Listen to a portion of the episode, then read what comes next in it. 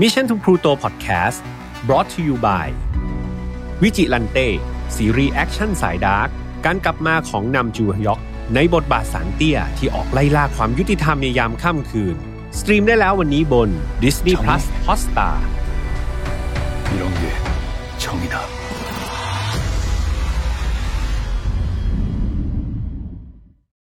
สวัสดีครับ ยินดีต้อนรับเข้าสู่ File Not Found Podcast ครับ วันนี้คุณอยู่กับผมแฮมทัชพลเช่นเคยนะครับ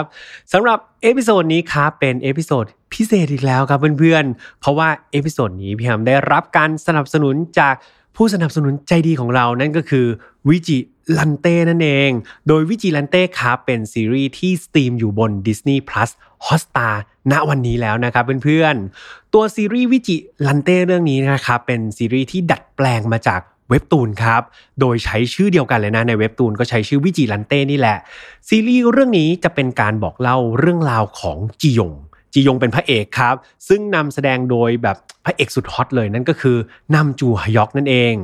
ตัวจียงเนี่ยเขาเป็นนักศึกษาตำรวจครับ ที่ในตอนกลางวันเนี่ยเขาเป็นนักเรียนตำรวจแบบโอ้โหดีเด่นนะ โดดเด่นมากๆ แบบเก่งมากๆ แต่ว่าในยามค่ำคืนครับ เขาจะออกมาไล่ล่าตัวอาชญากร เพื่อทวงคืนความยุติธรรมที่กฎหมายเนี่ยให้ไม่ได้ครับ ซึ่งคดีในวันนี้นะครับเพื่อนๆ พี่แฮมก็ได้นำคดีที่มันเกิดขึ้นจริง ๆ ในดินแดน阿拉สกาครับ ซึ่งเป็นเรื่องราวการไล่ล่าอาชญากรหรือว่าคนร้ายนี่แหละ ที่มีความคล้ายคลึงกับเรื่องราวในซีรีส์วิจิลันเต้นี้ไม่น้อยเลยครับ โดยพี่แฮมเชื่อว่า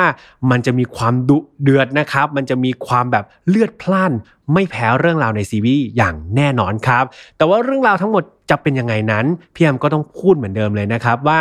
ฝ่ายนัดฟาวไม่สนับสนุนความรุนแรงทุกประเภทครับ ทุกเรื่องที่นำมาเล่าเนี่ยอยากให้ฟังไว้เป็นแนวทางในการป้องกันตัวเอง แล้วมาถอดบทเรียนจากอดีตที่มันเลวร้ายไม่ให้เกิดกับเรา แล้วก็คนที่เรารักครับ ส่วนเนื้อหาในวันนี้พี่แอมอยากให้น้องๆที่อายุต่ำกว่า 18 ปีเนี่ยมีคุณพ่อคุณแม่มานั่งฟังเลยครับ เพราะว่านอกจากเนื้อหาที่มันค่อนข้างที่จะมีความโหดเนาะ มีการบรรยายถึงเหตุการณ์ต่างๆ แล้วเนี่ย มันยังมีจุดที่ต้องชวนคิด ชวนคุยเกี่ยวกับเรื่องราวของสารเตียกับเพื่อนๆ นั่นก็คือเรื่องของการตัดสินหรือว่าพิพากษาด้วยตัวของคนเอง ที่มันอยู่นอกเหนือกฎหมายเนี่ยมันเป็นสิ่งที่สมควรเกิดขึ้นหรือเปล่า เรื่องราวเหล่านี้ครับ อยากให้มีผู้ปกครองมานั่งฟังด้วยกันเอาละถ้าเกิดพร้อมกันแล้ว มาฟังเรื่องราวในวันนี้ พร้อมกันดีกว่าครับ เรื่องราวในวันนี้ครับต้องเริ่มต้นที่ผู้ชายคนหนึ่งที่เขามีชื่อว่า เจสันวูโควิชครับเจสันเกิดเมื่อวันที่ 25 มิถุนายนปี 1975 นะครับในเมือง Encourage รัฐ阿拉สกาประเทศสหรัฐอเมริกาครับ ชีวิตในวัยเด็กของเจสันเนี่ยถ้าพี่แฮมใช้นิยามคำว่ายากลำบากเนี่ยมันอาจจะดูน้อยไปด้วยซ้ำเพราะว่า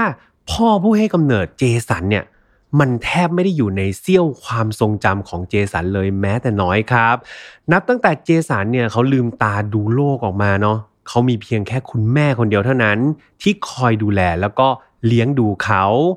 ในเวลาต่อมาครับ คุณแม่ของเจสันก็ได้พบรักนะครับ แล้วก็แต่งงานใหม่กับผู้ชายคนหนึ่ง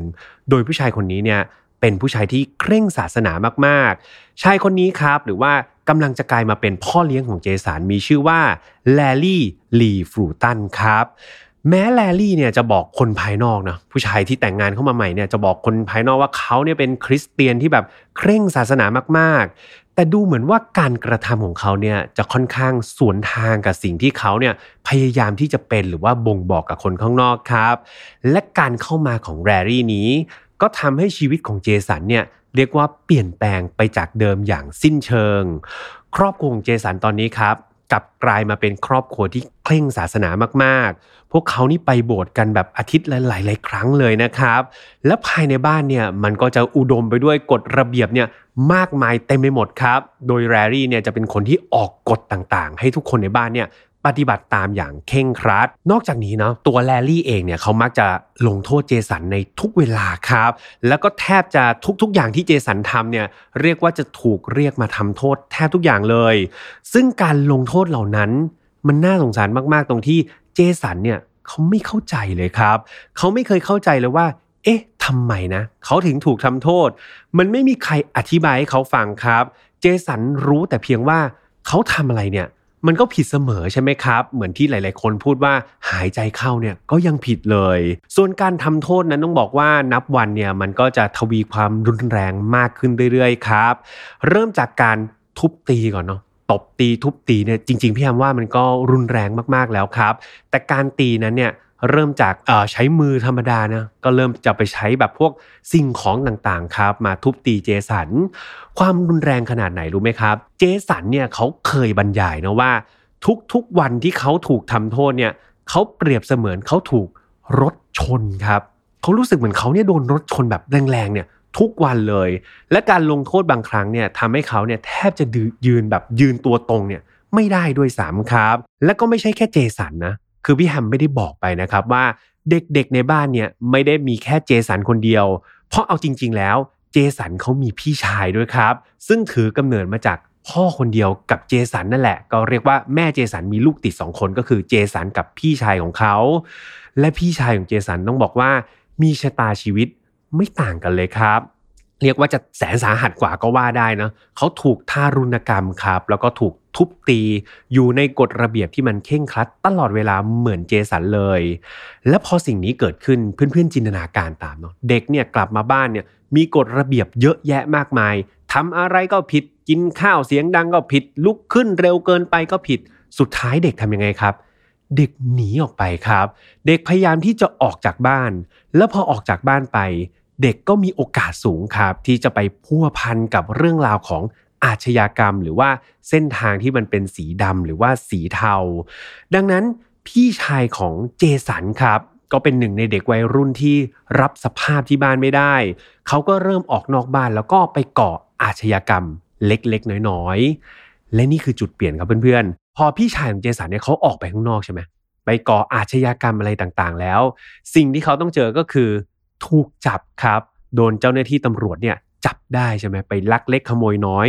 ดังนั้นเองครับ นี่กลับกลายเป็นโอกาสครับเพื่อนๆ โอกาสที่พี่ชายของเจสันเนี่ยจะได้บอกความลับแล้วก็เรื่องราวของการถูกทารุณกรรมทั้งหมดที่เกิดขึ้นในบ้านเนี่ยให้กับเจ้าหน้าที่ตำรวจฟังครับ ตอนนั้นนี่พี่ชายเจสันก็ถูกจับเนาะโดยข้อหาอื่นๆ อาชญากรรมอื่นๆนี่แหละ แต่ก็ได้โอกาสก็เล่าให้ตำรวจฟังหมดเลยว่า ตัวเขาเนี่ย แล้วก็มีน้องชายด้วยนะที่ชื่อเจสันเนี่ยถูกคุณพ่อที่ชื่อแลร์รี่เนี่ยโอ้ทำทารุณกรรมสารพัดเลยครับ ถูกทำนู่นทำนี่ทำนั่นพอตำรวจฟังก็เป็นไงอืมเด็กใช่ไหมถูกพ่อทำทารุณกรรมขนาดนี้ ก็เรียกตัวแลร์รี่เข้ามาสอบปากคำครับ แล้วก็ดำเนินคดีกับแลร์รี่ ซึ่งตัวแลร์รี่เองเขาก็ยอมรับสารภาพนะครับ แต่เขาก็พูดในกึ่งๆว่า ก็มันก็เป็นหน้าที่ของพ่อและตัวเขาเองเนี่ยก็เป็นคนเคร่งศาสนามากๆ ดังนั้นด้วยความเชื่อของเขา การวางกฎระเบียบอะไรต่างๆ เนี่ยมันก็ต้องมีแนวทางของเขาสิ คุณตำรวจก็ควรจะเข้าใจบ้าง แต่สุดท้ายครับ พ่อของเจสันครับถือว่าที่ชื่อแรรี่เนี่ยก็ถูกตั้งข้อหานะ โดยข้อหาที่ถูกตั้งก็คือข้อหาล่วงละเมิดเยาวชนในระดับ 2 ครับ เรื่องราวมันดูเหมือนจะจบสวยใช่ไหมคนที่แบบเป็นคุณพ่อใจร้ายเคร่งศาสนาคนนี้ก็น่าจะถูกทำโทษ แต่สุดท้ายมันไม่ได้เป็นแบบนั้นครับ เพราะว่าตัวแรลลี่เองเนี่ยคนที่เป็นพ่อเลี้ยงเนี่ยเขาได้ไปทำการตกลงกับเจ้าหน้าที่ตำรวจ เหมือนอารมณ์แบบเออเนี่ยไปขอปณีประนอมครับ เพื่อให้ตัวเขาเนี่ยไม่ต้องรับโทษจำคุก แต่ว่าเขาบอกว่าเดี๋ยวเขาจะปรับปรุงตัวนะ เดี๋ยวเขาจะกลับไปยกเลิกกฎอะไรต่างๆ ที่บ้านแล้วก็จะไม่ลงไม้ลงมือกับเด็ก ซึ่งเจ้าหน้าที่ตำรวจเขาก็มองว่า เออมันก็เป็นเรื่องในครอบครัวเนาะพ่อลูกอาจจะมีปัญหาแบบ ไม่ลงรอยกันสุดท้าย ถ้าเกิดไปปรับปรุงอะไรกันได้ มันก็น่าจะดีกว่าจับพ่อเขาไปเข้าคุก สุดท้ายครับตำรวจก็เลยแบบเหมือนขอแบบพักโทษนะครับของแรลลี่ไว้ก่อน แล้วก็ส่งตัวแรลลี่เนี่ยกลับบ้านไป คราวนี้เป็นยังไงครับเพื่อนๆคนที่พี่อันต้องใช้คำว่าซวยสุดขีดเลยเนี่ยก็คือพี่ชายของเจสันครับ เพราะว่าดันเอาเรื่องราวในบ้านเนี่ยไปบอกเจ้าหน้าที่ตำรวจ คราวนี้เรียกว่าแลร์รี่เนี่ยโอ้โห รุมกระหน่ำครับ summer sale เลยนะครับ จัดหนักจัดเต็มให้กับพี่ชายของเจสันเนี่ยเรียกว่าหนักยิ่งกว่าที่เขาเคยโดนซะอีก สถานการณ์ครับมันเลวร้ายมากๆเนาะคนที่ทำความผิดคนที่ทำร้ายผู้อื่นเนี่ยกลับกลายเป็นว่าไม่ต้องรับโทษอะไรครับ แถมได้กลับมาอยู่บ้าน กลับมาอยู่กับเหยื่อด้วยนะเหยื่อที่ถูกทำร้าย ซ้ำร้ายคือตัวเหยื่อเองครับ อย่างพี่ชายของเจสันกับเจสันเนี่ยโดนหนักกว่าเดิมครับ ไอ้ที่ถูกทารุณกรรมอยู่แล้วเนี่ยถูกทารุณกรรมหนักกว่าเก่า และคราวนี้กลายเป็นว่าเด็กๆอะครับเพื่อนๆเขาไม่กล้าเลยเนาะไม่กล้าที่จะปิปากไปบอกตำรวจเหมือนเดิมอีกครับ เพราะว่ากลัวว่าเดี๋ยวสุดท้ายแลลี่ก็รอดกลับมา แล้วก็มาอัดพวกเขาซ้ำอีก ความน่าเศร้ามันทวีคูณไปมากกว่านั้นครับเพื่อนๆ คือถ้าใครหลาย ๆ คนเนี่ยฟังคดีมันนานๆเนี่ยก็จะทราบใช่ไหมครับว่า ถ้ามันมีเรื่องราวการทารุณกรรมเด็ก หรือว่าเรื่องราวเกี่ยวกับเด็กเนี่ย หลังจากที่ไปขึ้นลงขึ้นศาลแล้วเนี่ยโดยปกติจะต้องมีหน่วยงานของภาครัฐ หรือว่าหน่วยงานที่ดูแลเยาวชนต่างๆ เนี่ยเข้ามาทำอะไรครับ เข้ามาตรวจสอบใช่ไหมครับ เข้ามาดูแลความเรียบร้อยว่าเฮ้ยครอบครัวนี้ปรับปรุงตัวหรือยังนะ ไอ้ที่เคยใช้ความรุนแรงหายไปหรือยัง แต่ปรากฏว่าในกรณีนี้ครับเพื่อนๆ มันกลับไม่มีหน่วยงานคุ้มครองเด็ก หรือหน่วยงานที่เกี่ยวข้อง เข้ามาตรวจสอบหรือว่าดูแลเหตุการณ์นี้เลย แม้แต่ครั้งเดียวครับ กลับกลายเป็นว่าพวกเขาปล่อยปะละเลย แล้วก็ปล่อยให้แลลี่เนี่ยกลับมาทำอะไรกับเด็กๆในบ้าน อะไรก็ไม่รู้ครับปล่อยอย่างอิสระ และอีกหนึ่งเหตุผลครับเพื่อนๆ ที่คาดว่าภายหลังเนี่ยต่อให้หน่วยงานเนี่ยส่งมาตรวจสอบก็ไม่มีทางหาเจอ นั่นก็เพราะว่าหลังจากเกิดเหตุแจ้งความได้ไม่นานครับ ผ่านไปไม่กี่เดือนเนี่ยแม่ของเจสันแล้วก็ตัวแรลลี่ที่เป็นพ่อเลี้ยงเนี่ยเขาตัดสินใจ ย้ายบ้านหนีเลยครับ ย้ายถิ่นที่อยู่ใหม่ไปยังที่ที่ไม่มีใครรู้จักพวกเขามาก่อน ไม่พอครับหลังจากย้ายบ้านย้ายถิ่นที่อยู่ไปแล้วเนาะปรากฏว่าเขาตัดสินใจตัดขาดโลกภายนอกของพี่ชายเจสัน แล้วก็ตัวเจสันเนี่ยตัดทิ้งเลย นั่นหมายความว่าเด็กๆเนี่ยไม่ต้องไปโรงเรียนครับ แลลี่กับคุณแม่ของเจสันเนี่ยตัดสินใจว่าเดี๋ยวเขาจะทำโฮมสกูลครับ ก็คือให้เด็กๆเนี่ยเรียนในบ้าน เดี๋ยวพวกเขาเนี่ยจะสอนหนังสือเองครับ หรืออีกนัยยะหนึ่งก็คือ เป็นการปิดปากเด็กๆ ไม่ให้เด็กๆ ไปเจอเพื่อน ไม่ให้เด็กๆ มีโอกาสที่จะไปฟ้องคุณครูหรือว่าฟ้องเจ้าหน้าที่ตำรวจครับ เรียกว่าปิดล้อมกรงไว้อย่างเต็มที่ ชีวิตของเจสันครับ แล้วก็พี่ชายก็ต้องอยู่ภายใต้กรงอันนั้นครับ อยู่ภายใต้กำแพงที่ไม่มีใครเห็นอย่างนั้นเรื่อยมา จนกระทั่งเจสันเนี่ยจากเป็นเด็กเนี่ย ก็ค่อยๆโตโตขึ้นเนาะจนเขากลายมาเป็นวัยรุ่นอายุได้ 16 ปีครับ ตอนนั้นเจสันก็เป็นวัยรุ่นละ รู้สึกว่าแบบฮอร์โมนมันก็พุ่งพ่านละเขารู้สึกว่าเฮ้ยทำไมต้องทนอะทำไมต้องให้พ่อทุบอย่างเงี้ยทุกวันเลย เขาทนไม่ไหวอีกต่อไปแล้วครับ และสิ่งที่เขาตัดสินใจก็คือหนีออกจากบ้านไปซะเลย และเหตุการณ์การหนีออกจากบ้านต้องบอกว่า นี่ไม่ใช่ครั้งแรกครับ พี่ชายของเจสันจำได้ไหมที่โดนอยู่ในชะตาเดียวกันเนี่ย พี่ชายของเจสันเมื่อ 3 ปีที่แล้วเนี่ยก็หนีออกจากบ้านไปเรียบร้อยแล้วครับ ตั้งแต่ตอนเจสันอายุ 13 เลย เจสันเนี่ยพออายุ 16 ครับ 3 ปีผ่านไป เขาก็ดำเนินตามรอยพี่ชายหนีออกจากบ้าน คือต้องบอกว่าเจสันเนี่ยเขายังพอมีเงินเก็บเล็กๆ น้อยๆ ครับ จากการออกไปหางานพาร์ทไทม์ทำคือเขาก็ขออนุญาตคุณพ่อคุณแม่เนาะว่าเออต่อให้เรียนที่บ้านเนี่ยแต่เขาก็อยากทำงานหาเงิน พ่อแม่ก็อนุญาตครับให้ไปทำงานพาร์ทไทม์ เจสันก็เก็บเงินครับ เก็บมาเล็ก ๆ น้อยๆเนี่ยแหละแล้วก็ตัดสินใจแน่ๆว่า วันหนึ่งถ้าเงินมันมีมากพอเนี่ยเดี๋ยวเขาจะหนีออกจากบ้านให้ได้ แล้ววันที่เขาอายุ 16 ปีครับในคืนคืนหนึ่งเจสันก็เลยตัดสินใจ แอบปีนออกนอกหน้าต่างห้องนอนของตัวเองครับ แล้วก็หนีไปอยู่นอกบ้านทั้งคืนเลย แต่ในขณะที่เจสันเนี่ยเขาออกไปอยู่นอกบ้านนะครับเพื่อนๆเขาก็มานั่งคิดนะว่า เอ๊พ่อแม่ของเขาจะเป็นห่วงเขาหรือเปล่านะ จะรู้สึกแบบออกมาตามหาเขาหรือเปล่า จะแจ้งความบอกตำรวจหรือเปล่า เหมือนเจสันก็ยังมีความลังเลในใจนะครับ ว่าเฮ้ยสุดท้ายแล้วการหนีออกจากบ้านเนี่ยมันเป็นสิ่งที่ดีที่สุดในชีวิตเขาหรือเปล่า ปรากฏว่าเจสันเนี่ยเขาอยากรู้คำตอบครับว่าพ่อแม่รู้สึกยังไง ในเช้าวันรุ่งขึ้น ก็เลยแอบปีนหน้าต่างเดิมนั่นแหละครับ กลับเข้าไปในห้องนอนของตัวเอง เพื่อตรวจสอบดูว่าเฮ้ย พ่อแม่รู้ตัวหรือยังนะว่าเขาหนีออกจากบ้าน และอีกในหนึ่งเนี่ยเจสันต้องการไปเอาพวกเอกสารสำคัญต่างๆด้วยครับ เพราะว่าพอหนีออกจากบ้านเนี่ยพวกบัตรประชาชนอะไร พวกนี้มันก็ต้องมีใช่ไหมประกันสังคมก็ต้องมีติดตัวไว้ครับ ไม่งั้นเขาจะหางานไม่ได้ เจสันก็เลยถือโอกาสนี้ไปทั้งเหมือนลองใจพ่อแม่นะไปดูใจพ่อแม่ แล้วก็ไปเอาเอกสารสำคัญด้วย ปรากฏว่า พอเขากลับเข้าไปในห้องนอนของตัวเอง สิ่งที่เขาเห็นก็คือห้องนอนของเขาเนี่ย โล่งโจ้งเลยครับ เหมือนมีคนมาเก็บกวาดอะไรไปเรียบร้อยหมดเลย เสื้อผ้าของเขาในตู้เสื้อผ้าเนี่ยมันหายแทบไปหมดเลยครับ เจสันก็เดินดูเฮ้ยของมันหายไปไหนหมด ปรากฏว่าของแทบทุกสิ่งทุกอย่างครับ มันถูกกองรวมอยู่ในถุงขยะครับเพื่อนๆ ถุงขยะนั้นถูกแบบผูกเรียบร้อยวางไว้เป็นระเบียบอยู่แถวบริเวณบ้านนั้น เจสันแกะออกมาดูแล้วเขาก็รู้สึกแบบ เขาเศร้าอะครับเพื่อนๆ เสื้อผ้าของเขาเครื่องใช้ของเขาต่างๆ เนี่ยมันอยู่ในถุงขยะหมดเลย แต่สิ่งที่เขาต้องการที่สุดคือ เอกสารสำคัญทางกฎหมายต่างๆ ครับ ใบขับขี่บัตรประชาชนประกันสังคมอะไรพวกเนี้ยปรากฏว่ามันหาแล้วหาไม่เจอครับในถุงขยะเหล่านั้น ตอนนั้นเจสันรู้ตัวแล้วว่าแรลลี่คนนี้เป็นคุณพ่อเลี้ยงของเขากับแม่ของเขาเนี่ยรู้แล้วนะว่าเจสันเนี่ยหนีออกจากบ้าน แต่สิ่งที่พ่อแม่ทำก็คือเอาไม่อยากไปก็ไปดิ ดี๋ยวเอาของทุกอย่างไปทิ้งให้หมดเลย แต่ว่าเขาทิ้งหมดก็จริง แต่เอกสารสำคัญเหล่านั้น กลับเก็บเอาไว้ครับ ไม่ยอมให้เจสัน เจสันก็โกโมโหสิครับแบบเฮ้ยโห ไม่ห่วงลูกก็ว่าแล้ว เอาของของฉันไปทิ้งก็ว่าแล้ว เอกสารยังจะยึดไปอีก ก็เลยเดินครับ เดินไปหาแลลี่กับแม่ของตัวเองบอกว่า เอาเอกสารของผมคืนมา ถ้าไม่อยากให้ผมอยู่บ้านแล้ว ผมออกไปอยู่ข้างนอกก็ได้ แต่เอาช่วยเอาเอกสารของผมที่สำคัญเนี่ยให้ผมไปใช้ชีวิตได้หน่อย ปรากฏว่าแลลี่เนี่ยทำเป็นไม่ได้ยินครับทำเป็นหูทวนลมแบบเพิกเฉย อยากจะพูดก็พูดไป สุดท้ายเขาก็ไม่คืนเอกสารสำคัญเหล่านั้นให้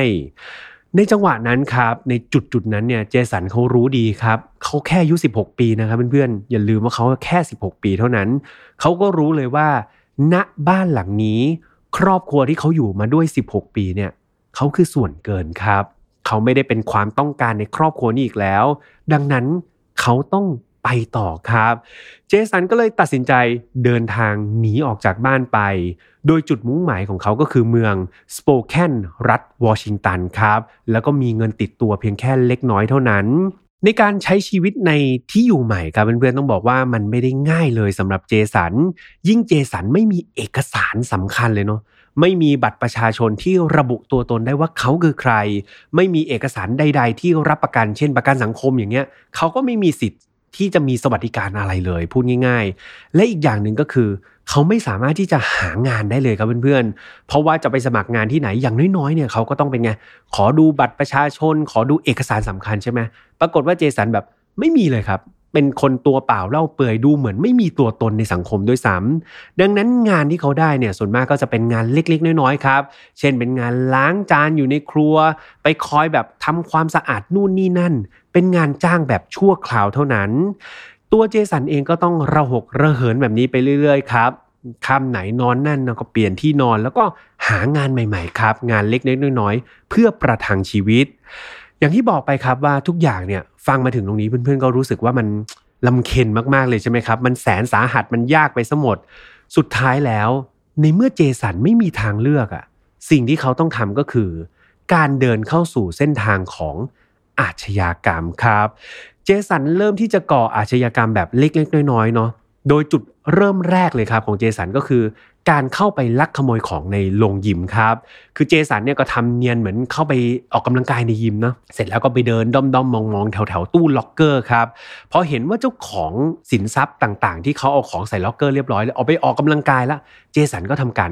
งัดครับงัดล็อกเกอร์เหล่านั้น แล้วก็ขโมยพวกเงินพวกของมีค่าต่างๆ เอาไปขายบ้างแล้วก็เอาไปใช้จ่าย โดยเส้นทางสีเทาครับที่เจสันทำเนี่ยต้องบอกว่าเขาเป็นมือใหม่หัดขโมยมากๆ สุดท้ายก็ทำได้ไม่นานเจสันก็ถูกจับกลุ่มตัวได้ในที่สุดครับ แล้วก็ถูกส่งไปดำเนินคดี แต่อย่าลืมครับว่าเจสันนี่ยังเป็นเยาวชนครับ เยาวชนอายุ 16 ปีเท่านั้น สุดท้าย โทษที่เขาได้รับก็คือการถูกควบคุมตัวในสถานพินิจเด็กนะครับ และเยาวชนในข้อหาจุลกรรมเป็นเวลา 9 เดือนครับ เวลาก็ผ่านไป 9 เดือนนะเจสันก็ถูกอบรมบ่มนิสัยแล้วก็ถูกใช้ชีวิตอยู่ในนั้นนะครับ เป็นเวลา 9 เดือนก็ได้รับการปล่อยตัวออกมา ในตอนนั้นเนี่ยเขาก็พบว่าชีวิตหลังจากที่ออกมาจากสถานกักกันเยาวชนเนี่ย เอาจริง ๆ พอออกสู่สังคมแล้วอะเขาไม่ได้มีชีวิตที่ดีขึ้นเลยครับ มันก็เหมือนเหมือนเดิมๆงานก็หายากเหมือนเดิม เอกสารก็ไม่มีเหมือนเดิมครับ สุดท้ายเป็นไงครับ ชีวิตเขาก็วนลูปใช่ไหมครับเพื่อนๆ ไม่มีเงิน ไม่มีงาน ไม่มีอาหาร ไม่มีบ้าน สุดท้ายก็ต้องกลับไปทำโจรกรรมเหมือนเดิมครับ ไปก่ออาชญากรรม ซ้ำแล้วซ้ำอีก ดังนั้นครับตลอดเวลาที่ผ่านมาเรื่อยๆ เนี่ย ตัวเจสันเขาต้องวนเวียนติดลูปอยู่อย่างนี้เรื่อยๆ ครับ ทั้งๆทที่ตัวเขาเองเนี่ยเขาเคยบรรยายว่า เขาไม่เคยอยากจะขโมยของใครเลยแม้แต่ครั้งเดียว เขาไม่เคยอยากจะก่ออาชญากรรมแบบนั้นเลย เขาพยายามที่จะหางานดีๆทำแต่ด้วยข้อจำกัดต่างๆ ทุกที่เรียกร้องเอกสารสำคัญจากเขาตลอดเนาะซึ่งเขาไม่มีสุดท้ายเขาก็ถูกได้งานเล็กๆ น้อยๆ ซึ่งมันไม่เพียงพอครับ ที่จะดำรงชีวิตอยู่ได้ ดังนั้นสุดท้ายเขาก็ต้องเลือกการก่ออาชญากรรมอยู่ดี เลือกเส้นทางสีเทาสีดำอยู่ดี เพราะว่ามันได้ค่าตอบแทนที่สูงกว่า และสิ่งสิ่งนี้ทำให้ศีลธรรมในจิตใจของเจสันเนี่ยมันพังทลายลงไปทำให้เขาเนี่ยเลือกทางผิด เพราะจำเป็นครับ ไม่เพียงเท่านั้นครับคอเจสันเขาเดินไปในเส้นทางสีดำแล้วเพื่อนๆ อีกสิ่งหนึ่งที่เข้ามาในชีวิตเขาอย่างหลีกเลี่ยงไม่ได้เลยก็คือเรื่องของยาเสพติดครับ เจสันเนี่ยเริ่มไปเจอกับคนเนาะที่ทำอาชญากรรมเหมือนกัน ชักชวนเขาไปเสพยาเสพติด และคราวนี้พอเจสันเขาเสพยาเนี่ยกลับกลายเป็นว่าเขาต้องก่ออาชญากรรมเนี่ยเยอะมากกว่าเดิมใช่ไหมครับ เพราะว่านอกจากจะหาเงินมากินข้าวแล้วต้องหาเงินไปเสพยาด้วย คราวนี้กลายเป็นว่าก่ออาชญากรรมเนี่ยบ่อยขึ้น แล้วก็ถี่มากขึ้นเรื่อยๆครับ ชีวิตของเจสันเนี่ยก็ดำเนินแบบนี้ไปตลอดเลยเนาะตั้งแต่ช่วงวัยรุ่นตอนปลายจนกระทั่ง เป็นวัยผู้ใหญ่ตอนต้นครับ เจสันเนี่ยเข้าเข้าออกออกคุกครับ เข้าคุกออกมาก่ออาชญากรรม ติดลูปบนลูปครับ อยู่แบบนี้ไปเรื่อยๆ เวลาผ่านไปจนกระทั่งปี 2008 จากเจสันอายุ 16 ปีเนี่ยกลายมาเป็นเจสันในวัย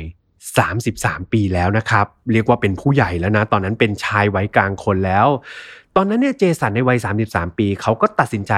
ย้ายกลับไปอยู่ที่阿拉สกาครับ ซึ่งเป็นบ้านเกิดของเขา ตอนนั้นเนี่ยเจสันเขามีความรู้สึกว่า เฮ้ย อายุ 33 แล้วเนี่ย จะเข้าเข้าออกออกคุกไปตลอดชีวิตจนแก่ตายเนี่ยมันก็ไม่ใช่อะไรอยู่เนาะเขาก็เลยมีความตั้งใจอย่างยิ่งยวดเลยครับเขาตั้งใจอย่างแน่วแน่เลยนะคราวนี้ว่าจะกลับไปที่บ้านเกิด แล้วก็อยากที่จะเริ่มต้นชีวิตใหม่อีกครั้งหนึ่ง แต่อย่างที่บอกไปครับเพื่อนๆ ชีวิตเจสันมันไม่เคยง่ายมาเลย ตั้งแต่เขาลืมตาดูโลกเนาะแล้วประสบการณ์ที่ผ่านมาเนี่ย มันก็ไม่ได้ทำให้เขาเนี่ยตัดสินใจที่จะเดินในด้านที่สว่างเสมอไป สุดท้ายครับ กลับไปที่บ้านเกิด หางานไม่ได้ ไม่พอกิน ก็กลับไปก่ออาชญากรรม ซ้ำแล้วซ้ำเล่าเหมือนเดิมครับ ถูกติดคุกฐานขโมย พวกบัตรเครดิตขโมยเงินอะไรอย่างนี้อยู่เรื่อยมา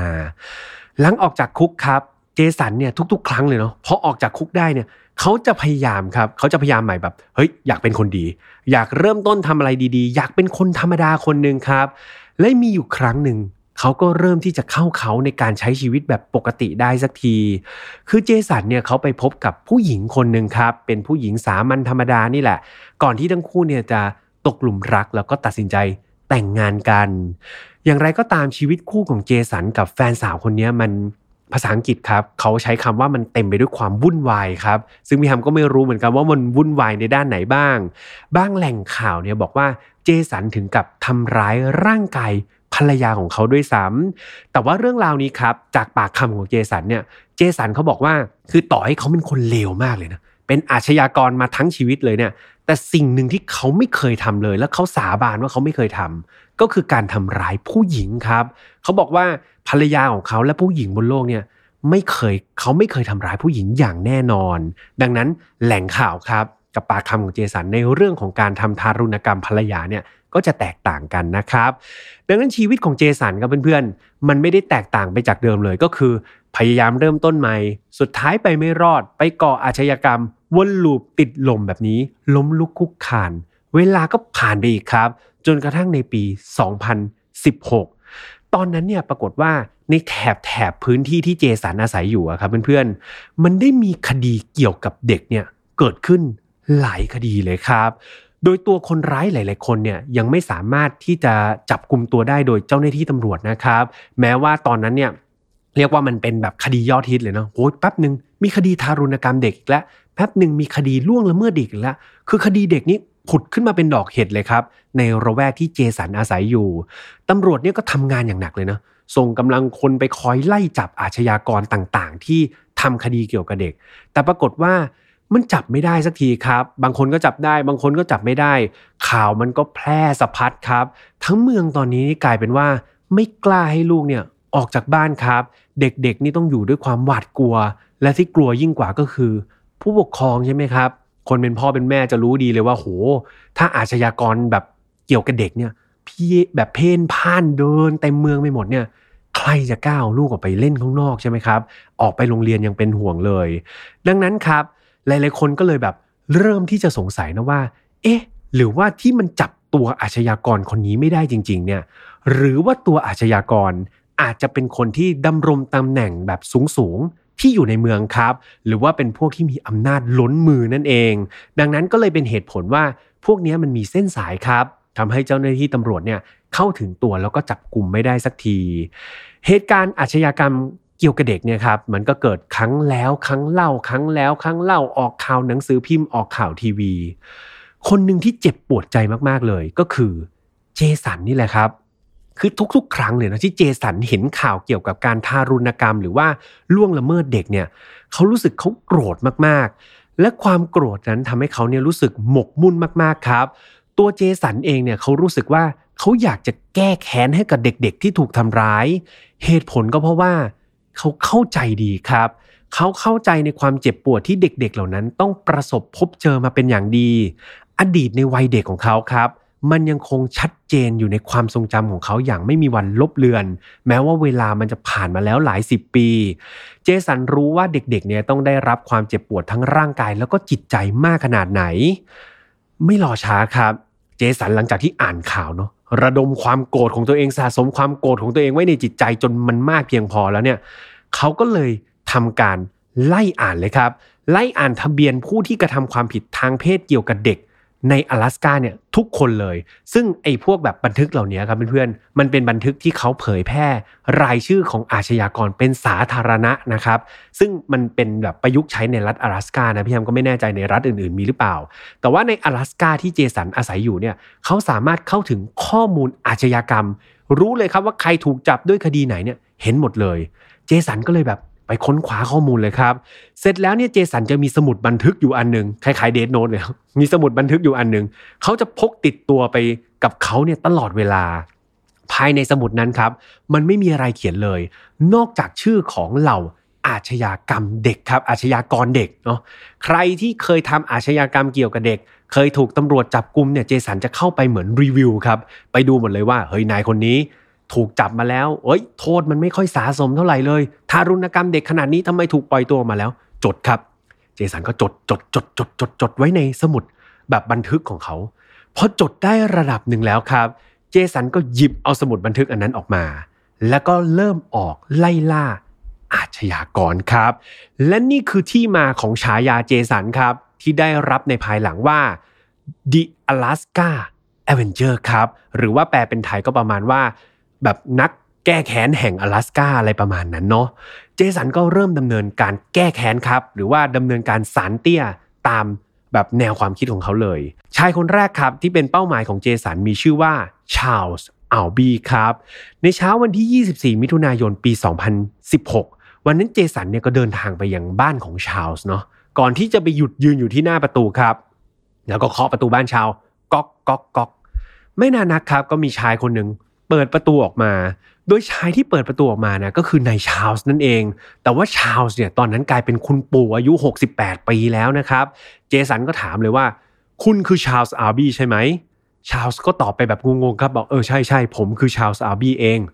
ว่าแล้วครับ พอเจสันรู้ว่านี่แหละคืออดีตอาชญากรที่มันพ้นคุกมา เจสันก็ผลักชาลส์เข้าไปในบ้านเลยครับ แล้วก็สั่งให้เขาเนี่ยนั่งลงบนเตียง ชาลส์ก็งงๆครับ เป็นคุณปู่แล้วนะอายุ 68 ก็นั่งลงบนเตียงเสร็จ เจสันไม่พูดพร่ำทำเพลงครับ สิ่งที่เขาทำก็คือตบครับตบตบตบตบตบตบตบตบตบรัวๆเลยครับ นี่คือในแบบข้อมูลภาษาอังกฤษเนี่ยเขาบอกเลยว่าเจสันแบบกระหน่ำตบหน้าชาลส์ครับไปหลายต่อหลายครั้ง และในขณะที่เจสันนี่ตบตบไม่หยุดเลยตบชาลส์ไม่หยุดเนี่ยเนี่ยเขาก็เล่าให้ฟังเลยครับว่าเขาเนี่ยไปเห็นชื่อของชาลส์ในทะเบียนอาชญากรรมทางเพศที่มันเกี่ยวกับเด็กนะ แล้วก็บอกว่าเนี่ยแกมันชั่วแกมันเลวแกมันทำให้เด็กเจ็บช้ำก็แบบสาธยายความรู้สึกของตัวเองออกไปด้วย แล้วก็ตบชาวครับ จนพอใจ ชาลส์นี่ก็แบบโหเจ็บปวดครับ หน้านี่ปูดระบมไปหมด นอนแน่นิ่งอยู่บนเตียงของตัวเอง เสร็จแล้วครับเจสันก็เดินไปหยิบเงินครับ แล้วก็สิ่งของมีค่าบางอย่างในบ้านชาลส์แล้วก็จากไปครับ เป็นอันจบการแก้แค้นเหยื่อรายแรกของเขาเรียบร้อยแล้ว ไม่รอช้าครับ เจสันพักมือเพียงแค่ 4 วันเท่านั้น เขาก็ออกเดินทางไปยังเป้าหมายรายที่ 2 ของเขา นั่นก็คือบ้านของชายที่ชื่อว่าอันเดสบาโบซานะครับอายุ 25 ปีเอง คราวนี้เจสันไม่ได้มามือเปล่าครับ เขารู้ว่าคนนี้ยังหนุ่มยังแน่นอยู่ ตัวเขานี่แก่กว่าด้วยซ้ำดังนั้นสิ่งที่เจสันนำติดตัวไปด้วยก็คือค้อนครับ เจสันเอาค้อนไปด้วย ไม่พอครับไม่ได้ไปแค่ค้อน เขายังชวนเพื่อนผู้หญิงครับ ที่เป็นผู้เหมือนผู้สมรู้ร่วมคิดแหละครับ เป็นคนที่ให้ข้อมูลเจสันเนี่ยไปด้วยอีก 2 คนครับ ไปคอยดูเป็นสักขีพยานว่า นี่แหละคือการแก้แค้นสารเตี้ยของฉันเอง ก็เหเหมือนเดิมครับ เจสันก็เดินไปนะครับ ที่หน้าประตูแล้วก็เคาะประตูก๊อกก๊อกก๊อกแล้วคนที่เปิดประตูออกมาก็เจสันก็ถามว่า คุณคือคุณอันเดรสหรือเปล่า เพราะอันเดรสบอกว่าใช่ มือนเดิมครับ เจสันก็ผลักอันเดรสเข้าไป แล้วก็ลงไปนั่งกับพื้น ก่อนที่เจสันจะไม่รอช้าครับ ไม่ให้อันเดรสตั้งตัวไหว ก็ทำการสาวหมัดครับ แล้วก็ต่อยต่อยต่อยต่อยต่อยต่อยใส่อันเดรสแบบnon-stop ไปเลย คือตอนนั้นอันเดรสนี่แบบงงครับ ทั้งงงทั้งเจ็บแล้วก็ทั้งกลัวมากๆ เขาไม่กล้าขัดขืนเลยครับ และเจสันก็ บอกครับบอกวีรกรรมนะครับที่อันเดรสเคยทำบอกว่าเหมือนเดิมเลยครับเหมือนกับเหยื่อรายแรก บอกว่าแกทำอะไรมาบ้าง แกสร้างความเจ็บปวดให้กับเด็กอย่างไร ไม่เพียงเท่านั้นครับเพราะต่อยต่อยจนพอใจแล้ว เจสันปิดท้ายด้วยค้อนครับ เอาค้อนมาทุบด้วยนะครับ ทุบอันเดรสไปด้วย ในขณะเดียวกันครับ ก็มีผู้หญิงที่พี่แอมเล่าให้ฟังเนาะที่เป็นผู้สมรู้ร่วมคิดอีก 2 คนเนี่ยก็ถ่ายวิดีโอด้วยครับด้วยด้วยกล้องมือถือแล้วก็ถ่ายเหตุการณ์นั้นเอาไว้ เมื่อกระหน่ำอันเดรสจนพอใจแล้วครับก็ปิดท้ายเหมือนเดิมก็คือ เจสันก็ไปรื้อข้าวของในบ้าน เอาเงินเอาของมีค่า แล้วก็ปิดท้ายด้วยการขโมยรถนะครับของอันเดสแล้วก็จากไปครับ เป็นอันสำเร็จนะครับในการเอ่อเขาเรียกว่าดำเนินการแบบสารเตี้ยไปได้แล้ว 2 ลาย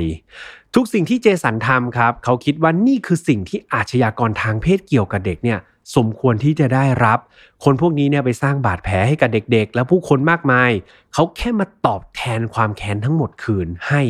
ก็เท่านั้นเองครับ และไม่รอช้าครับเหยื่อรายที่ 3 ก็ปรากฏขึ้น เหยื่อรายต่อไปมีชื่อว่าเวสลีย์เดมาเรสครับ อายุ 68 ปี ซึ่งถูกรับโทษจำคุกเพียงแค่ 9 เดือนเท่านั้นครับ แล้วก็เข้าไปรับการบำบัดโครงการเกี่ยวกับผู้กระทำความผิดอีก 3 ปี ก่อนที่จะถูกปล่อยตัวมาสำหรับเจสันเนี่ยเจสันมาอ่านคดีของเวสลีย์แล้วเขาก็รู้สึกว่าเฮ้ยเขารับไม่ได้อะคนแบบเวสลีย์เนี่ยไปสร้างบาดแผลให้คนอื่นเนาะไปก่ออาชญากรรมทางเพศให้กับเหยื่อเนี่ยคือเหยื่อบางคนเนี่ยถูกล่วงละเมิดทางเพศเนี่ยเขาเจ็บปวดไปตลอดชีวิตเลยครับ มันไม่ใช่แค่ห่วงเวลาที่ถูกล่วงละเมิดนะ แต่ความเจ็บปวดเหล่านั้นนะมันจะหลอกหลอนเหยื่อไปตลอดชีวิต บางคนเนี่ยไม่สามารถที่จะกลับมาใช้ชีวิตแบบเดิมได้เลยด้วยซ้ำดังนั้นโทษที่เวสลีย์ได้รับเพียงแค่ 9 เดือน แล้วก็ถูกบำบัดแบบชิวๆไปอีก 3 ปีเนี่ย เจสันบอกว่ามันไม่สาสมเลยครับ มันไม่เหมาะสมกับความผิดที่เวสลีย์ทำเลยแม้แต่น้อย และสิ่งที่เขาอยากจะทำก็คือ การมอบบทเรียนที่สาสมครับ และก็แสนสาหัสให้กับเวสลีย์นั่นเอง ว่าแล้วครับ เคสนี้ครับเจสันก็ไปยังบ้านของเวสลีย์ทันที แต่ว่าครั้งนี้เขาไม่ได้ไปเคาะประตูก๊อกก๊อกเหมือนเดิมครับ ครั้งนี้เขาทุบหน้าต่างบ้านเข้าไปเลยครับ แล้วก็ปีนเข้าไป แต่คนคนแรกที่เขาเจอเนี่ยกลับไม่ใช่เวสลีย์แต่เป็นเพื่อนร่วมห้องนะครับของเวสลีย์ตอนนั้นเพื่อนร่วมห้องก็เห็นว่าเฮ้ยมีคนบุกเข้ามาในบ้านก็กำลังวิ่งไปตามเวสลีย์ครับ แต่ปรากฏว่ามันก็สายไปซะแล้ว เพราะคนที่ไปถึงตัวเวสลีย์ได้ก่อนก็คือเจสันนั่นเอง เจสันไปหยุดยืนครับ อยู่ต่อหน้าเวสลีย์แล้วก็บังคับให้เวสลีย์เนี่ยออกจากห้องไปอยู่กับเขาเพียงลำพัง เพื่อที่ว่าเจสันเนี่ยจะได้ตัดสินพิพากษาอะไร ให้สาสมแล้วก็ได้แบบสะดวกสะดวกครับ อย่างเช่นเคยครับ เจสันก็สั่งให้เวสลีย์เนี่ยนั่งบนเตียง ซึ่งเจเวสลีย์แบบไม่ยอมครับ บอกเฮ้ยแกจะอะไรอะฉันไม่ยอมแกหรอกจะไม่ยอมทำตามนะครับ เจสันก็เลยบอกว่าเวสลีย์ แกมันเป็นคนเลว ฉันเจอชื่อของแกอยู่ในทะเบียนอาชญากรนะ และแกก็เคยล่วงละเมิดทางเพศเด็กด้วย แกทำแบบนั้นจริง ๆ ใช่ไหม เวสลีย์ก็ตอบแบบหน้าตาเฉยบอก เออใช่แล้วไงวะ เออเขาก็ตอบแบบนี้เลยครับ เจสันก็เลยถามเวสลีย์ไปต่อว่า ไอสิ่งที่แกทำไปทั้งหมดเนี่ย แกคิดว่าโทษที่แกได้รับจำคุกแค่ 9 เดือน แล้วก็ไปบำบัดอีก 3 ปีเนี่ย แกได้รับมันอย่างสาสมแล้วหรือยัง เวสลีย์ก็บอกว่าก็เรียบร้อยหมดแล้วไง ฉันก็ทำตามกฎหมายหมดแล้ว เจสันก็ยิ่งโมโหครับ คือดูเวสลีย์ไม่ได้สำนึกผิดเลย เจสันก็เลยสวนกลับไปบอกเลยว่าอย่างโทษของแกมันยังไม่สาสม ว่าแล้วครับ เจสันก็สั่งให้เวสลีย์เนี่ยไปนั่งบนเตียงอีกครั้ง ซึ่งก็เหมือนเดิมครับเวสลีย์ไม่ยอมนั่งครับ เขาบอกว่าแกมีสิทธิ์อะไรมาสั่งฉัน ฉันไม่ยอม สุดท้ายเจสันก็เลยแบบกดครับกดเวสลีย์ให้แบบยอมคุกเขา่าเวสลีย์ก็ฝืนครับ ไม่ยอมคุกเขา่าไม่ยอมทำตาม เรียกว่าดื้อเต็มที่ เจสันบอกเอาละถ้าดื้อขนาดนี้สั่งอะไรก็ไม่ทำ หมดความอดทนอดกั้นครับ สิ่งที่เขาทำก็คือ เอาค้อนทุบหัวมันเลยครับค้อนครับที่เตรียมมาเนี่ยเราก็ฟาดใส่หัวแบบเลสลี่เวสลีย์ครับอย่างจังเลยนะ ก่อนที่จะตะโกนบอกว่า I am an avenging angel ครับ ก็คือพูดกับเวสลีย์นะบอกว่า ฉันนี่แหละคือเทพแห่งการล้างแค้นครับ ว่าแล้วก็แบบโหใช้ค้อนเนี่ยกระหน่ำครับ ทุบใส่หัวเวสลีย์จนเวสลีย์เนี่ย แน่นิ่ง หมดสติไป หลังจากจัดการเวสลีย์ได้เสร็จครับ ก็ตาม step เดิมครับ เข้าไปรื้อค้นหรือของมีค่าแล็ปท็อปอะไรต่างๆ แล้วก็ออกจากที่เกิดเหตุ แต่เคสนี้ครับต้องบอกว่าโชคดีสำหรับเวสลีย์โดนค้อนทุบไปขนาดนั้นแล้ว ยังรอดชีวิตได้ครับเพื่อนๆ สุดท้ายมีสติคืนมาอีกด้วยนะ รีบโทรไปแจ้งนายวันๆครับ บอกตำรวจเลยว่า ผมถูกปล้นครับ ผมถูกทำร้ายร่างกาย แล้วก็ใช้เวลาเพียงไม่นานเท่านั้น สุดท้ายตำรวจก็สามารถเจอตัวเจสันได้จริง ๆ ครับ เขายังหนีออกจากที่เกิดเหตุได้ไม่ไกล เจ้าหน้าที่ตำรวจครับ พบเจสันเนี่ยกำลังนั่งอยู่บนรถของเขาในถนนแห่งหนึ่ง ซึ่งหลังจากค้นในรถครับ ก็พบกับหลักฐานมากมายเลย ไม่ว่าจะเป็นค้อนที่มันเปื้อนเลือดใช่ไหมครับ แล็ปท็อปที่เขาขโมยมาจากเวสลีย์นะครับ แล้วก็สมุดบันทึกครับที่เป็น สมุดจดแบบอาชญากรชื่ออาชญากรต่างๆเนาะก็เรียกว่าเป็นหลักฐานที่ค่อนข้างที่จะชัดเจน โดยในสมุดจดบันทึกครับเขามีการติ๊กถูกด้วยนะว่า คนนี้จัดการไปแล้ว คนนี้จัดการไปแล้ว ก็มีติ๊กเรียบร้อยครับ ซึ่งทั้ง 3 ชื่อก็คือชาลส์อันเดสแล้วก็เวสลีย์คนล่าสุดนั่นเองก่อไปได้ 3 คน เจสันถูกจับกลุ่มตัวครับพร้อมกับตั้งข้อหาถึง 10 8 กระทงครับ ไม่ว่าจะเป็นทำร้ายร่างกายป้นชิงทรัพย์บุกรุก แล้วก็ข้อหาอื่นอีกเพียบไปหมดครับ ในตอนแรกเนี่ยเจสันเขาไม่ยอมรับความผิดนะแต่ว่าในภายหลังเนี่ยเขาก็ตัดสินใจที่จะยอมรับสารภาพทั้งหมดครับ เพื่อให้เจ้าหน้าที่เนี่ยลดโทษหรือว่ายกฟ้องบางข้อหาของเขาออกไป สุดท้ายครับ หลังจากที่มีการต่อสู้ในชั้นศาลเจสันก็ถูกตัดสินจำคุกเป็นเวลา 28 ปีครับเพื่อนๆ โดยให้รอลงอาญาเป็นเวลา 5 ปี แล้วก็อีก 5 ปีในการถูกควบคุมความประพฤตินะครับหนึ่งปีก่อนที่เจสันจะถูกตัดสินโทษครับเพื่อนๆเขาได้เขียนจดหมายด้วยนะ คือช่วงที่เขากำลังแบบรอลงอาญาอยู่เนี่ยเขาก็เขียนจดหมายไปยังสำนักข่าวที่ชื่อว่า Encourage Daily News ครับ ซึ่งเจสันเนี่ยก็บรรยายหมดเลยว่า ประสบการณ์ในวัยเด็กของเขาเนี่ยมันบอบช้ำแล้วก็ชอกช้ำมากขนาดไหน เจสันเนี่ยบรรยายถึงการถูกทารุณกรรมจากคนที่เป็นพ่อเลี้ยงครับ เขาบอกว่าสิ่งเหล่านั้นเนี่ยมันส่งผลต่อชีวิตของเขาเสมอมา รวมไปถึงส่งผลต่อการกระทำการเป็นสารเตี้ยของเขาในปัจจุบันด้วย ปฏิเสธไม่ได้เลยว่าความทรงจำอันเลวร้ายครับ มันได้กระตุ้นให้เขาเนี่ย เข้าไปโจมตีชายทั้ง 3 คน เพื่อแก้แค้นให้กับเหยื่อต่างๆ ที่มีชะตาชีวิตเนี่ยไม่ต่างกับเขา ก่อนที่เจสันเนี่ยจะลงท้ายจดหมายฉบับนั้นครับเขาบอกว่าเขาเนี่ยเสียใจนะเขาเสียใจกับสิ่งที่ทำลงไป และไม่ต้องการให้ใครเนี่ยเอาเยี่ยงอย่างด้วยการลงทันผู้อื่นแบบสารเตี้ยอย่างนี้อีก เขาอยากให้ผู้คนเนี่ยดูเขาเป็นบทเรียนครับ เป็นตัวอย่างของการกระทำที่ไม่ดี ไม่ใช่เพื่อให้มาดูถูกเขานะ แต่เพื่อให้กลับไปคิดครับ กลับไปเปลี่ยนแปลงอะไรต่างๆ ในสังคมให้มันดีขึ้น ชีวิตของเขาเนี่ยไม่ได้สวยงามมาตั้งแต่วันแรกที่ลืมตาดูโลกแล้ว แต่จริง ๆ แล้ว พวกคุณเนี่ยที่มีชีวิตดีกว่าผมเนี่ยสามารถเปลี่ยนแปลงชีวิตของทุกๆ คนในสังคม ให้มันดีขึ้นได้ ไม่ใช่หรือ นี่คือคำถามทิ้งท้ายครับ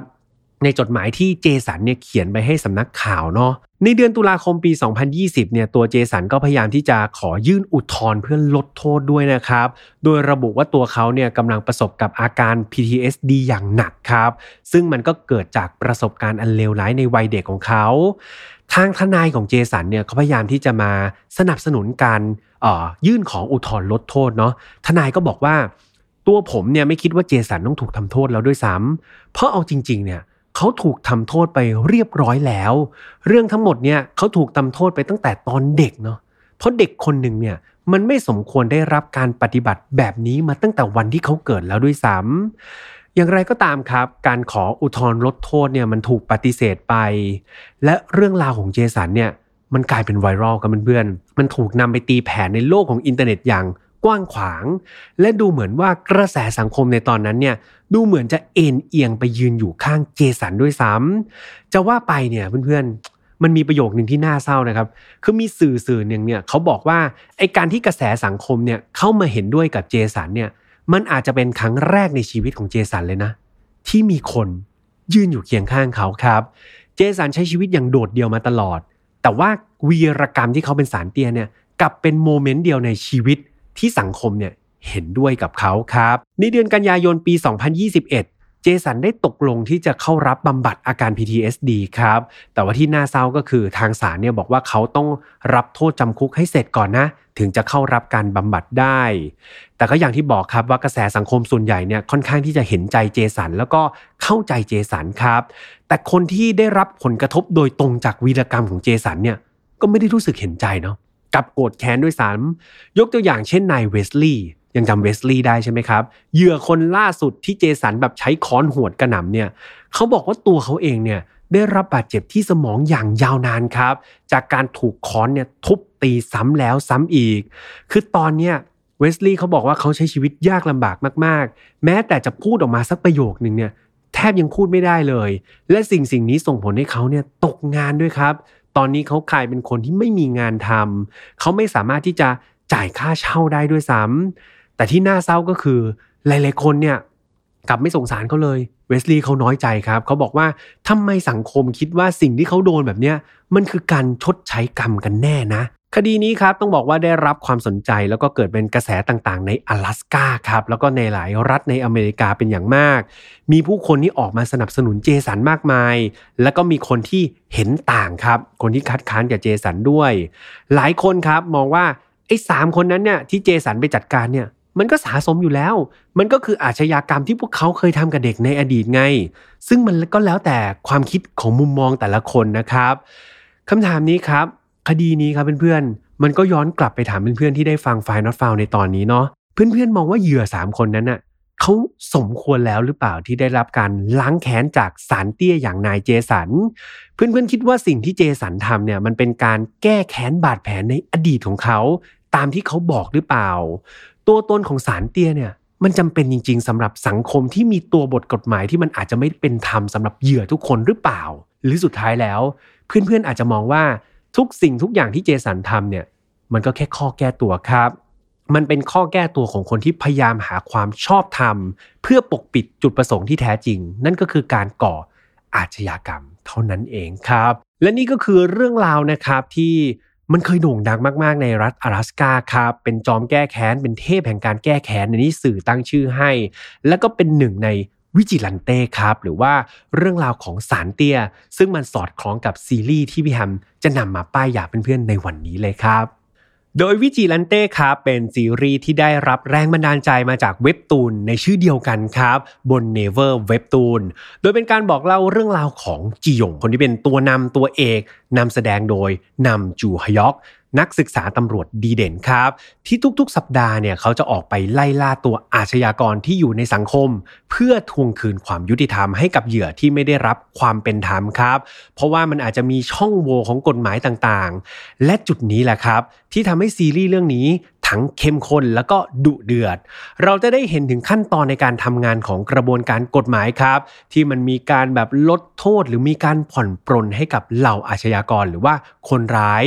ส่งผลให้กับนักโทษคดีอาชญากรรมต่างๆเนี่ยก็เริ่มที่จะเป็นยังไงครับ ไม่ได้มีความเกรงกลัวที่จะกระทำความผิด แล้วก็กลับไปทำความผิดซ้ำๆวกกลับไปทำร้ายเหยื่อเพิ่มเติมเพื่อแก้แค้นก็มี จนต้องถึงมือของ วิจิลันเต้ครับ หรือว่าสารเตี้ยนนั่นเอง ที่จะต้องออกมาทำอะไรบางอย่าง เพื่อไม่ให้เหล่าอาชญากรรมนี้ลอยนวลไปได้อีกต่อไป มันเป็นการนำเสนอเรื่องราวของสีเทา ไม่ดำแล้วก็ไม่ขาวด้วยนะครับ รวมไปถึงทิ้งพื้นที่ให้คนดูเนี่ยได้ช่วยกันคิดวิเคราะห์เองครับว่า สิ่งที่จียงเนี่ยพระเอกทำเนี่ยมันเป็นสิ่งที่ถูกหรือว่าเป็นสิ่งที่ผิดกันแน่ ซึ่งพี่ยามคิดว่าซีรีส์เรื่องนี้นำเสนอออกมาได้ดีมากๆเลยครับ อีกหนึ่งความดีงามครับ ที่แฟนๆซีรีส์เกาหลีนั้นน่าจะคุ้นเคยเป็นอย่างดี เหมือนที่พี่แฮมเกริ่นไปตอนแรกแล้วนะครับ นั่นก็คือนักแสดงที่มาสวมบทบาทเป็นตัวเอกอย่างคิมจียองครับ ที่นำแสดงโดยนัมจูฮยอกครับ พระเอกสุดฮอตจากซีรีส์ Startup และ 25 21 นั่นเอง ที่คราวนี้ครับ เขาจะมาพลิกบทบาทใหม่เนาะจากเดิมๆ เราอาจจะมีภาพจำว่าเฮ้ยเขาเป็นหนุ่มหล่อแสนอบอุ่น แต่ว่าคราวนี้ฉีกออกไปเลยครับ มาเป็นฮีโร่สายดาร์กเรียกได้ว่าพลิกจากหน้ามือเนี่ยเป็นหลังมือเลยก็ว่าได้ พูดอย่างเดียวเนี่ยยังคิดภาพไม่ออกใช่ไหมครับ เรามาชมทิลเลอร์ของซีรีส์เรื่องนี้ไปพร้อมกันเลยดีกว่าครับ 이건 아무나 할 수 있는 일이 아닙니다. 아주 성실하고 정의롭게 미친 놈. 악인들을 향한 자경단의 단죄. 타이틀이 뭔데? 비질란테 구멍이 날까. 이제 내가 그 구멍을 메우겠다.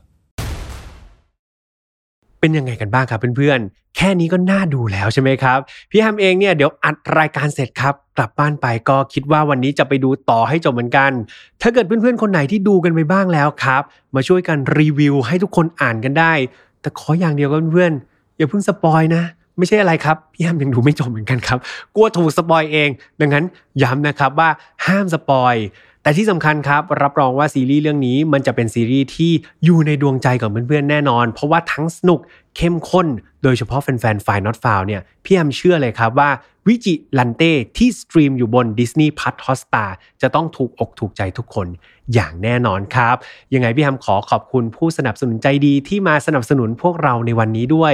แฟนๆรายการอย่าลืมไปสนับสนุนผู้ใหญ่ใจดีของพี่แฮมด้วยนะครับสำหรับ Final f i l e ครับรออากาศแบบนี้ทุกวันอังคารทางช่องของ Mission to Pluto เหมือนเดิมครับ ไม่ว่าจะเป็น YouTube Spotify SoundCloud Podbean Apple Podcast ครับใครที่อยากฟังแบบเสียงอย่างเดียวเนี่ยก็ไปติดตามได้ทาง Spotify แล้วก็ Apple Podcast เนาะส่วนใครที่อยากเมาส์มอยกันต่อครับ ตามเข้าไปใน Final f i l e Family กลุ่มนะครับ เป็นกลุ่มปิดนะอยู่ใน Facebook ก็มีเพื่อนอยู่หมื่นกว่าคนครับ เข้าไปพูดคุยถึงซีรีส์เรื่องนี้ก็ได้นะใครที่เป็นแฟนการ์ตูนก็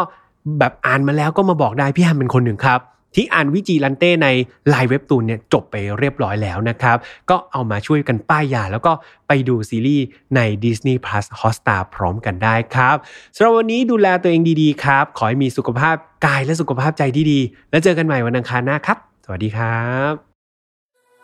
Mission to Pluto Podcast brought to you by Vigilante ซีรีส์แอคชั่นสืบสวนสอบสวนสุดดาร์กที่สร้างจากเว็บตูนยอดฮิต